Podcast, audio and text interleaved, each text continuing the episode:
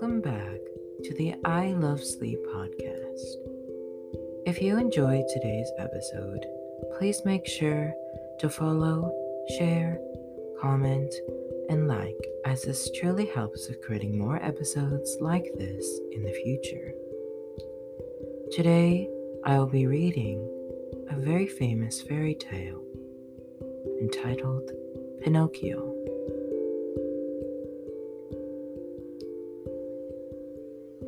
Geppetto was a poor, lonely woodcarver. One day he started to carve a puppet from a piece of wood. I'll call the puppet Pinocchio, he thought.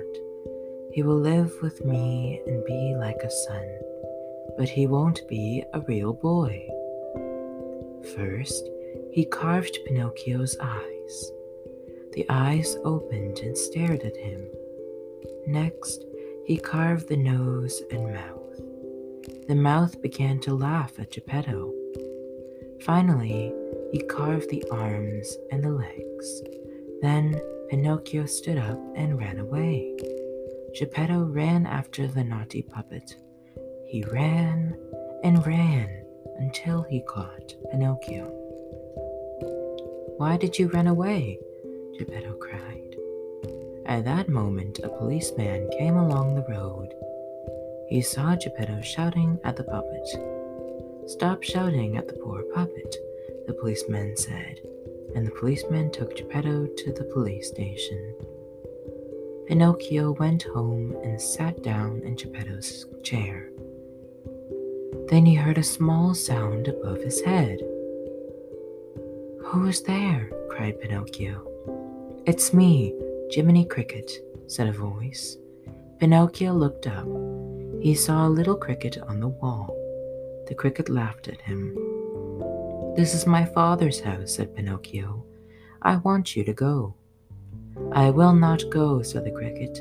I've lived in this house all my life. You ran away from home. You're a very naughty puppet. I don't want to be a puppet, said Pinocchio. I want to be a real boy. But I don't want to go to school. I want to play in the woods and climb trees. You must go to school and be good, said the cricket. Then you'll be a real boy. Pinocchio began to feel tired, so he sat near the fire and went to sleep. Later that night, Geppetto came home from the police station. He knocked on the door, but Pinocchio did not hear him. Pinocchio, let me in, Geppetto cried. But when Pinocchio woke up, his feet were on fire. I can't let you in, Pinocchio called to Geppetto. I can't stand up. The fire is burning my feet. Geppetto climbed in through the window.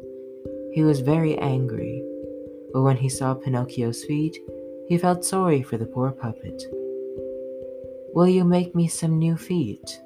Geppetto, said Pinocchio.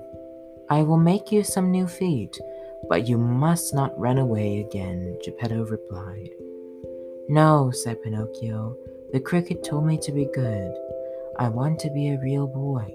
I will do what you tell me, and I will go to school. So Geppetto carved two little feet.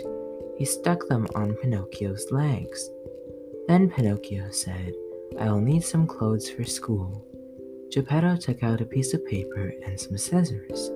He made a little shirt, a little pair of trousers, and a little hat. Pinocchio put them on.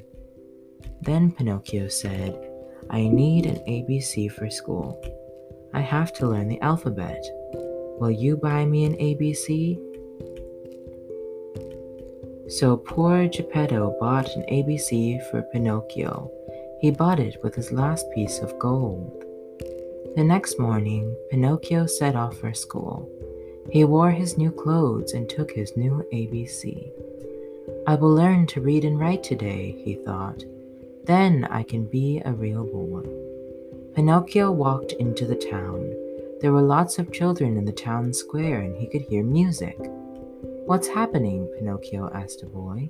It's a puppet theater, replied the boy, and it's starting now. Do you want a ticket? You must pay with one piece of gold.